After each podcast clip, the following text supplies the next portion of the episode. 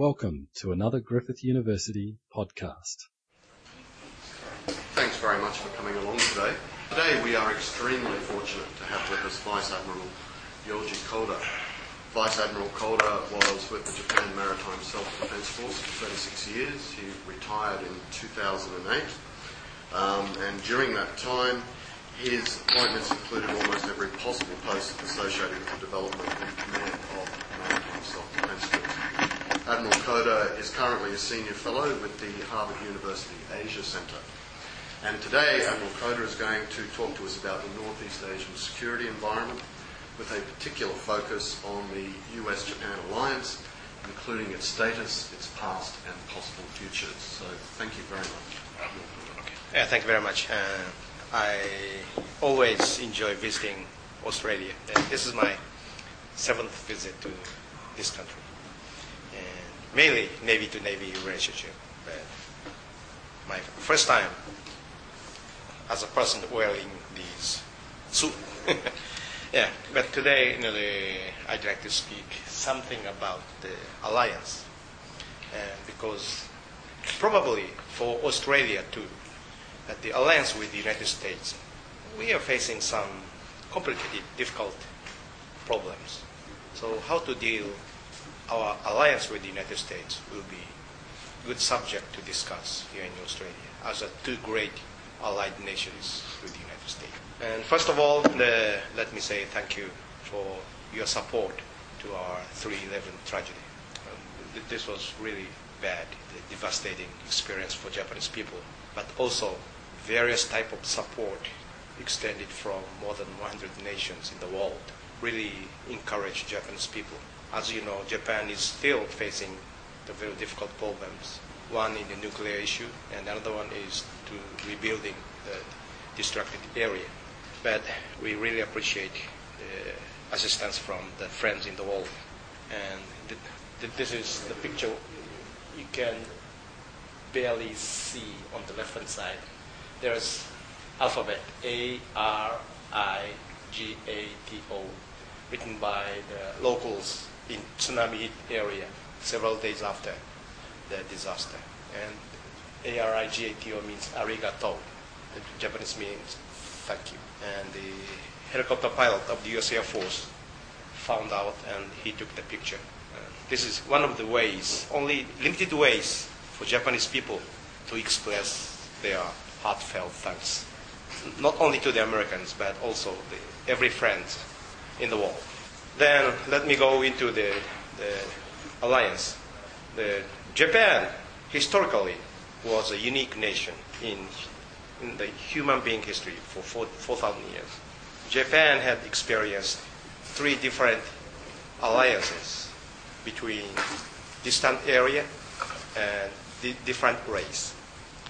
The first one was the very unprecedentedly successful Anglo-Japanese alliance, 02 to 21. And second one was the famous Tripartite Pact from 1940 to 45, failed. And the third one is the Japan-USA Alliance, 52 to today. So Japan experienced two successes and one failure. Then when we assess the international nation-to-nation relationship, one way could be measure those alliances or relationship through five M's national objective match, interest match, mutual trust, mutual respect, and multidimensional distance. If I apply this measure to three alliances, Anglo Japanese alliance really tells the root causes of success. Everything goes yes. Even the dimensional, multi-dimensional distance, European Asia distance was very long. But because of the very strong sea control of the United States, uh, United Kingdom, the geo distance between Japan and Europe means nothing. Similarly, U.S.-Japan alliance, everything goes yes. And Pacific, huge distance, but also means nothing to both Japan and the United States. Tripartite, situation was totally opposite. The Were there any national objective match between Japan and Hitler Germany? Probably not. The only bonding, bonding agent is the sentiment of anti-UK, anti-US. National interest of two nations, probably German or Germany in Europe and Japan in Asia, Manchuria. Mutual trust, was there real mutual trust between Hitler Germany and Japan? Maybe not. Respect, the same. And point is the distance. Anglo-Japanese alliance and tripartite pact, the distance was the same, Japan and Europe. But because of the overwhelming sea control by UK and United States, the tripartite, in case of tri- tripartite pact, the alliance meant nothing to Japan, to Germany, to some extent Italy. So this table really shows the easy reason for the failure of the tripartite. Okay, then contemporary Japanese strategy or strategic thought. Just the December last year, the Japanese government issued the new National Defense Program guideline. This is the single Japanese document which describes the Japanese strategy. And there are three pillars. One is the security activity by, often, by own efforts in terms of the activities of the self-defense force. And second is cooperation with the United States or allied country, United States. And then the third one, the cooperation with the international community. And three subsectors. One is the enhanced cooperation with ROC, Australia, Asian nations, and India. And this is the order described in this document. So ROC comes first, but this is nothing to do with Australia. And second is promote confidence and cooperation with China and Russia, so communist nation, and the, or ex-communist nation. And the third is enhanced cooperation. This is the distant nations, friendly but distant nations, EU and NATO. So th- these are the three basic thought of Japanese strategy in today. And then let me take a quick look at the US-Japan alliance. And US-Japan alliance, I think there are several ways to interpret. But one way to interpret is something like this. For Japan, this is a passport to international club. Japan fought a very fierce war 60 years ago. 60 years, long or short, I cannot. I don't know. But at least the two nations which really fought a very fierce combat. And Japan rebuilt itself mainly because of the huge U.S. assistance. And for Japan, the Japan-U.S. alliance is a passport to the international club. So this alliance has been a basis, has been basis for full spectrum of Jap- Japanese national activities. So without this alliance, Japanese international activity or national activity could have been impossible. And at the same time, for the United States, the, this alliance has been a cornerstone of global strategies. In other words, without Japanese base or bases or U.S. bases in Japan, U.S. global strategy also could have been impossible. This alliance has been a hub of alliance network in the region. The United States has four alliances and nine agreements. So alliance, other than Japan, four alliances and nine agreements. So U.S.-Japan alliance will be really a hub of network of alliances. And this has been a strategic tool for the United States. In Cold War days, the, both the U.S. involvement in NATO in Europe and U.S.-Japan alliance in the Far East, Western nations was successful in terms of containing the Soviet and brought the Cold War to the victory. And post-Cold War, especially the U.S. as a single superpower in this period, the Japan-U.S. alliance has been a kind of enabler for the global strategy of the United States. Japan is a very special country because of the Japanese constitution. Japan normally do not use its military capability as a tool to resolve the international problems. But was that all? No, I don't think so. So if I take a look at the history of the or footprint of the alliance, there are basically three or four phases. One is the seven years of the original treaty. Original treaty is, was just accepted the status quo at that time. That means keeping the U.S. forces in Japan. And U.S. use of U.S. forces in Japanese in-country riot or insurgency. That means communist infiltration in 1950 to 60. That was the nightmare Japan at that time. So if that happens, U.S. will use U.S. power in Japan. That was a kind of annihilating sentiment for Japanese. So Japanese interpreted this is a kind of legacy of the occupation period. So Japan really wanted to revise the original alliance. So in 1960, the both nations agreed and rewrite the treaty. And since then, there are three historical landmarks. In Cold War days, of course, main focus was the defense of Japan. So based on this agreement, Japan concentrated its effort on its force building.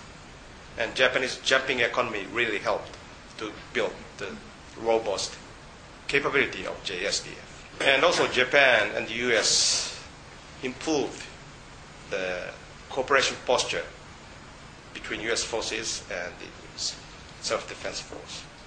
And this delivered the final blow to the Far East Soviet.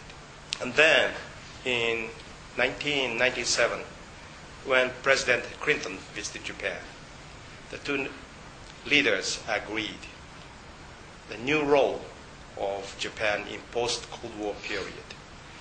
And Japanese role has been expanded from the defense homeland only to more active enrollment in the regional situations.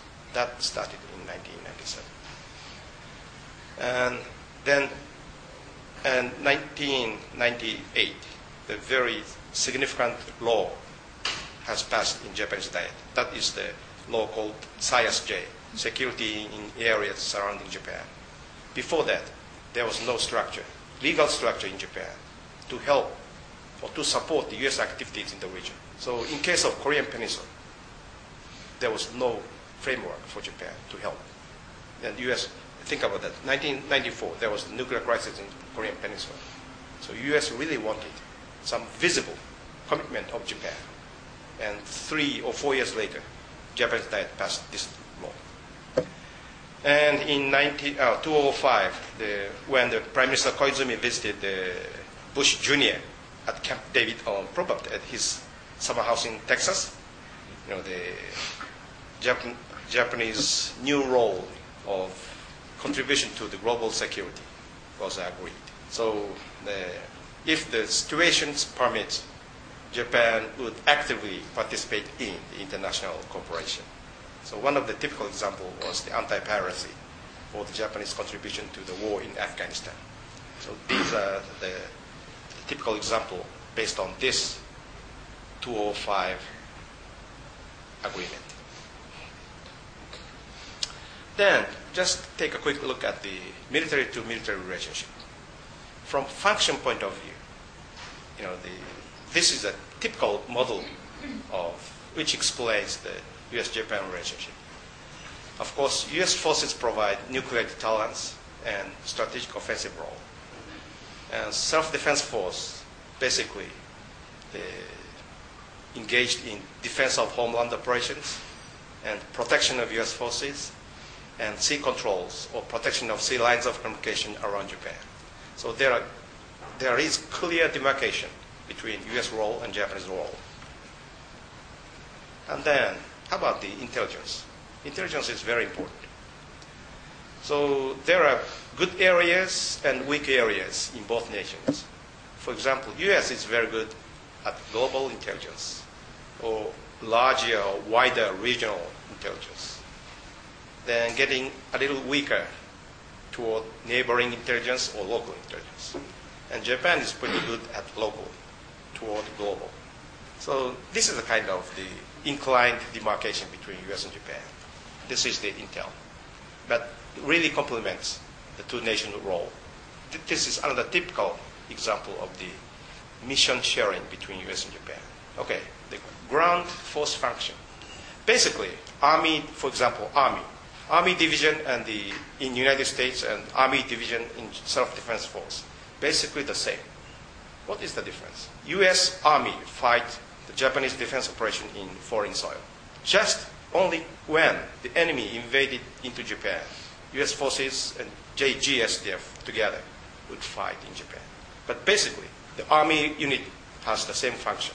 So there is no overlapping. They fight separately under separate command. So this picture tells the relationship. Think about Navy. A little different. Okay. Navy's typical feature is operate, we operate in the high sea. So there are very different mission demarcation between U.S. fleet and JMSDF, which is uh, far different from the Ar- Army relationship. JMSDF function is already incorporated into the function of the U.S. Navy. So Japanese Navy is very capable for the regional sea control Navy. So already incorporated into the U.S. function. So if JMSDF did not exercise its the military operation, U.S. naval force will face a serious problem. O- Of course, what I'm telling you is nothing to do with the Japanese interpretation, government interpretation of collective security. This is how we function at sea. So in the Navy area, no more something like parallel. We are incorporating. This is the difference. And Air Force, now the demarcation goes again horizontal. Army, vertical. Navy, incorporated. Air Force, horizontal. So U.S. Air Force in Japan will be tasked mainly to strike and gaining the air superiority by the power projection. And JASDF is a force, dedicated force to defend Japanese territorial airspace. And that relieved the U.S. Air Force the heavy burden of defending Japanese territorial airspace. So U.S. Air Force will be able to concentrate its operation just on attack or strike. That makes a difference. But this is also different from Navy. The demarcation is pretty clear. So just when I summarize the relationship between U.S. and U.S. forces in Japan, are basically complementary. So strategic nuclear umbrella, U.S. Strategic offensive role, U.S. And strategic defensive role, Japan. So this really form the shield and spear relationship. This is the fundamental concept, defense concept of Japan. Then, I think most of you have the pretty good idea of the size and capability of self-defense force. But self-defense force was established in 1954 under a new pacifist constitution, and there is no marine in Japan. Strategic defense concept is first, Japan relies on alliance. Alliance deter aggression, repel aggression, and fully utilizing the complementary role. U.S. act as the spear and Japan acts as a shield. In order to realize this concept, Japan provided a large number of bases to U.S. force in Japan. And, but at the same time, self-defense force should be a capable force as an allied partner. And in case of small size of aggression toward Japan, self-defense force should be capable to repel enemy aggression by itself. This is a kind of the force designing concept or rationale of the self-defense force. And most of you are familiar, familiar with Constitution of Japan. Just take 30 seconds. Okay. Easy, very simple, clear, right? Is self-defense force is a counter-constitutional unit or not? Always questioned.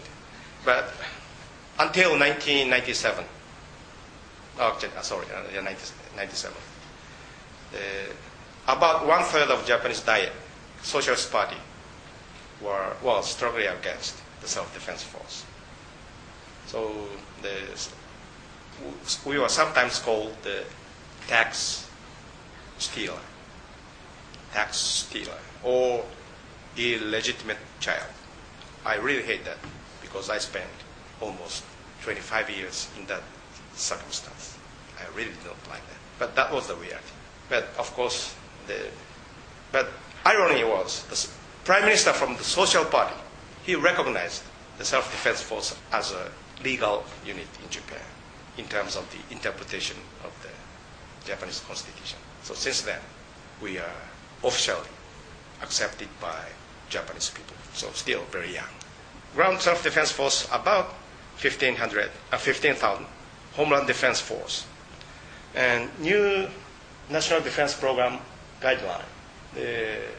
please compare the number of tanks and field artillery. Both will be reduced from 600 to 400. This is a kind of preparation of transformation from the Cold War posture to the post-Cold War, Cold War posture. More mobile or more agile force. And also, the Japan, for the first time in post-World War II history, Japan started focusing on West. West means China. Then maritime self-defense force about 45,000 and force strength.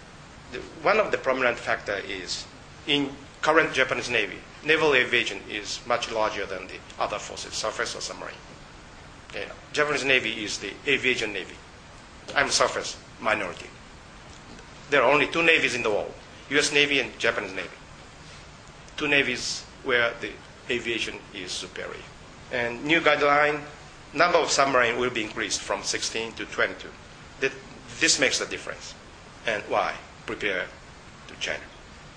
And Air Self-Defense Force, about 48,000, 260 fighters and 90 support aircraft, and six air defense missile unit, and some BMD capable. And basically, the new defense program guideline, the number of operational aircraft will be decreased by 10, but not a big significant change. And all land-based anti-air missile unit will be BMD capable prepare for North Korea. Okay, U.S. Forces Japan, the Army, no fighting unit, and only logistic support unit, and 20,000, uh, 2,000, very small, very different from Germany, right? and U.S. Navy, uh, including the Seventh Fleet, about 20,000, and the two fu- full, fully functioning naval bases, of course, the Sasebo, and the one they are based. And 7th Fleet, most of the 7th Fleet are homeported in Japan. And U.S. Air Force, about 13,000, and three operational air bases, and 5th Air Force is stationed in Japan, and two fighter air wings. And U.S. Marine, one third of U.S. Marines is stationed in Japan, about 16,000. So in total, about 50,000. And the U.S. military forces in Japan. The right-hand side picture is the small island of Okinawa. And red part is the U.S. bases. So this, I think, gives you some idea about the real problem of Okinawa. And when you take a look at the overall Japan, the U.S. forces are stationed in northern Japan and central Japan around Tokyo, and western Japan near Hiroshima and Sasebo and Okinawa. So for the United States, in order for the United States to execute its global strategy, the support from Japan is indispensable. And of course, not only the money wise, but as I repeated, repeatedly mentioned, mentioning, that there are two full naval bases and six active air bases. And today in Afghanistan, more than 100,000 US soldiers. And in Iraq, decreasing, but pretty close to 60,000 to 50,000 soldiers. But this will be substantially reduced in next years. But Japan is keeping 50,000. So single nation in the world, allied nation in the world, the number of U.S. forces in that country is increasing. That's Japan. Germany, decreasing. Brits, decreasing. Any nation, decreasing. And that, that's another reason why Japanese government and U.S. government is started negotiating with bringing some part of Marine, 8,000 Marine from Okinawa to Guam. And, but uh, this is visible part. But there are very, very important invisible part. Invi- invisible part is the training range, which is indispensable for the maintenance of the combat capability of the combat units. And in Japan, there are so many good training facilities. And also the fuel depot and ammunition depot in Japan. Of course, U.S. government did not make this figure open, so I can't say clearly. But without this capability, any U.S. operation in Western Pacific to the Middle East would be impossible. This is the invisible part. So keeping the U.S. forces in Japan, okay, U.S. is receiving a lot. Of course, Japan received the, its dividend or benefit as the form of the stability. But this is really a give and take relationship. So we are very good. Uh, there are so many problems, but let me skip. Uh, probably you asked some questions, so I'll take this one. Then just let me quickly cover China in next five to ten minutes. Because when we think about future stability of the region, China will be the very important player. Chinese naval capability. When we think about Chinese military or naval expansion, okay, we have to understand China has the reason to have the good navy. So I put the left-hand side, the Chinese possible for national objectives. Okay, national sovereignty, economic growth, nuclear power as the superpower, or national prestige as the global power. And the horizontal line, I put the body of waters, starting from coastal waters to economic exclusive zone, exclusive zone to high sea outside the EEZ, or high sea at far distance. So when I fill out this matrix, basically, China has the right reason, of course, from Beijing's point of view, to have its navy and to operate its naval forces anywhere in the world. So these are things we cannot resist. So China needs a navy from national sovereignty, territorial integrity point of view. In order to maintain its economic growth, China needs a global reach, and China as a superpower, China needs a strategic maritime nuclear capability. And as a world leader, China needs a national prestige. And in order to realize those national objectives, China needs a navy. Okay, so my thought, China, Chinese navy will continue to expand in terms of force strength and deployment area. But at the same time, when we take a close look at China or Chinese navy, China, yes, has a new, many ambitious programs, but at the same time, China has many shortfalls. And sometimes Chinese behavior to the surrounding nations too arrogant or too selfish. So that made that makes regional na- nations little worrisome, especially at these last two years. Why? Probably long-lasting Sinocentrism or DNA as a land power. I don't know. But my concern is this Chinese arrogant attitude could get backfired some, someday in the future. If I have time, I will discuss. But you know, the India may have a similar sentiment in the Indian Ocean. And if China goes into the Indian Ocean, India takes exactly the same attitude. If India takes, there will be clash. So what we want is we need to engage China and try to make China a more responsive nation in international arena. And how about our allied partner, USA? Common allied partner, USA. From my point of view, USA looks like shadow boxing against invisible threat. US, is, US has been emphasizing too much on Chinese visible strong point. But at the same time, China has so many shortfalls. If I take those two factors into account, Chinese Navy or China itself is still a nation we can deal with. But today, especially in Navy expansion, Washington D.C. or U.S. Navy is counting or buying too much on the Chinese good part and shadow boxing. So that's one thing I do not want. And like Don Quixote fighting against windmill. We have to prevent. So basic policy for us is, of course, engage China. But at the same time, as a military service, we have to prepare for the worst case. How? Make a cool calculation on their capability, not in intent. And there are, I have been keep on saying, there are so many Achilles heels on Chinese side. Then there are several keywords: South China Sea, Hainan Island.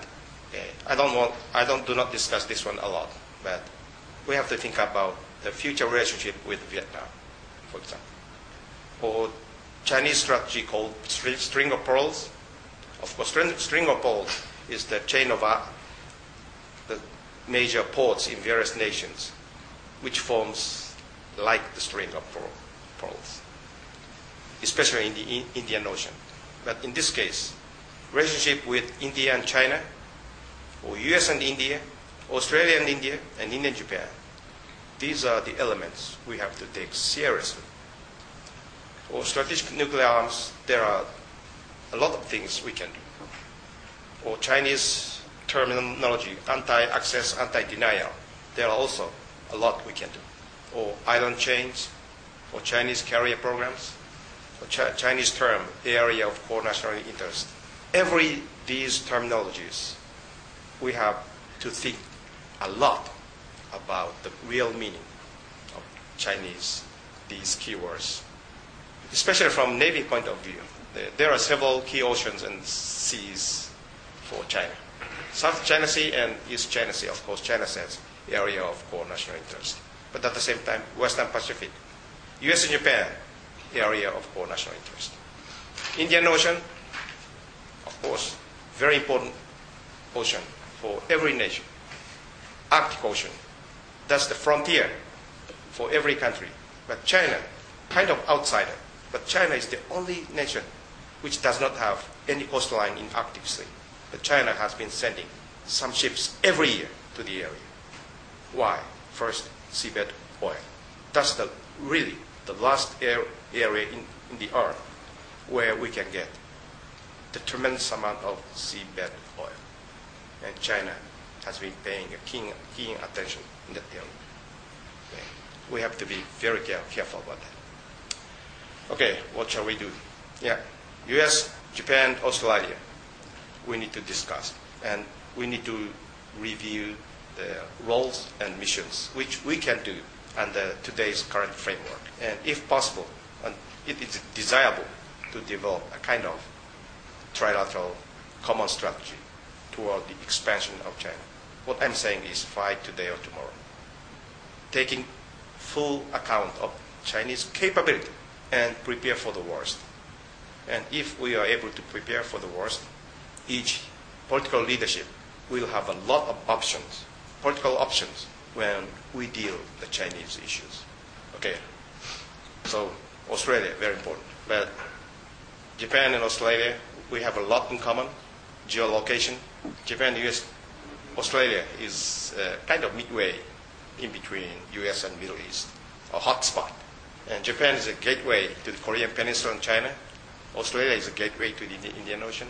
And in terms of US global or military strategy, we are a lot in common. So how we cooperate with the US will be the key for the future. So one idea is something like this. I don't know if you agree with this idea or not, but there are a lot we can operate together. Okay, this ends my presentation today. Of course, I had a lot of slides, so I'm happy to discuss everything you want. Thank you very much. Thank you very much. For more Griffith University podcasts, go to www.griffith.edu.au forward slash podcasts.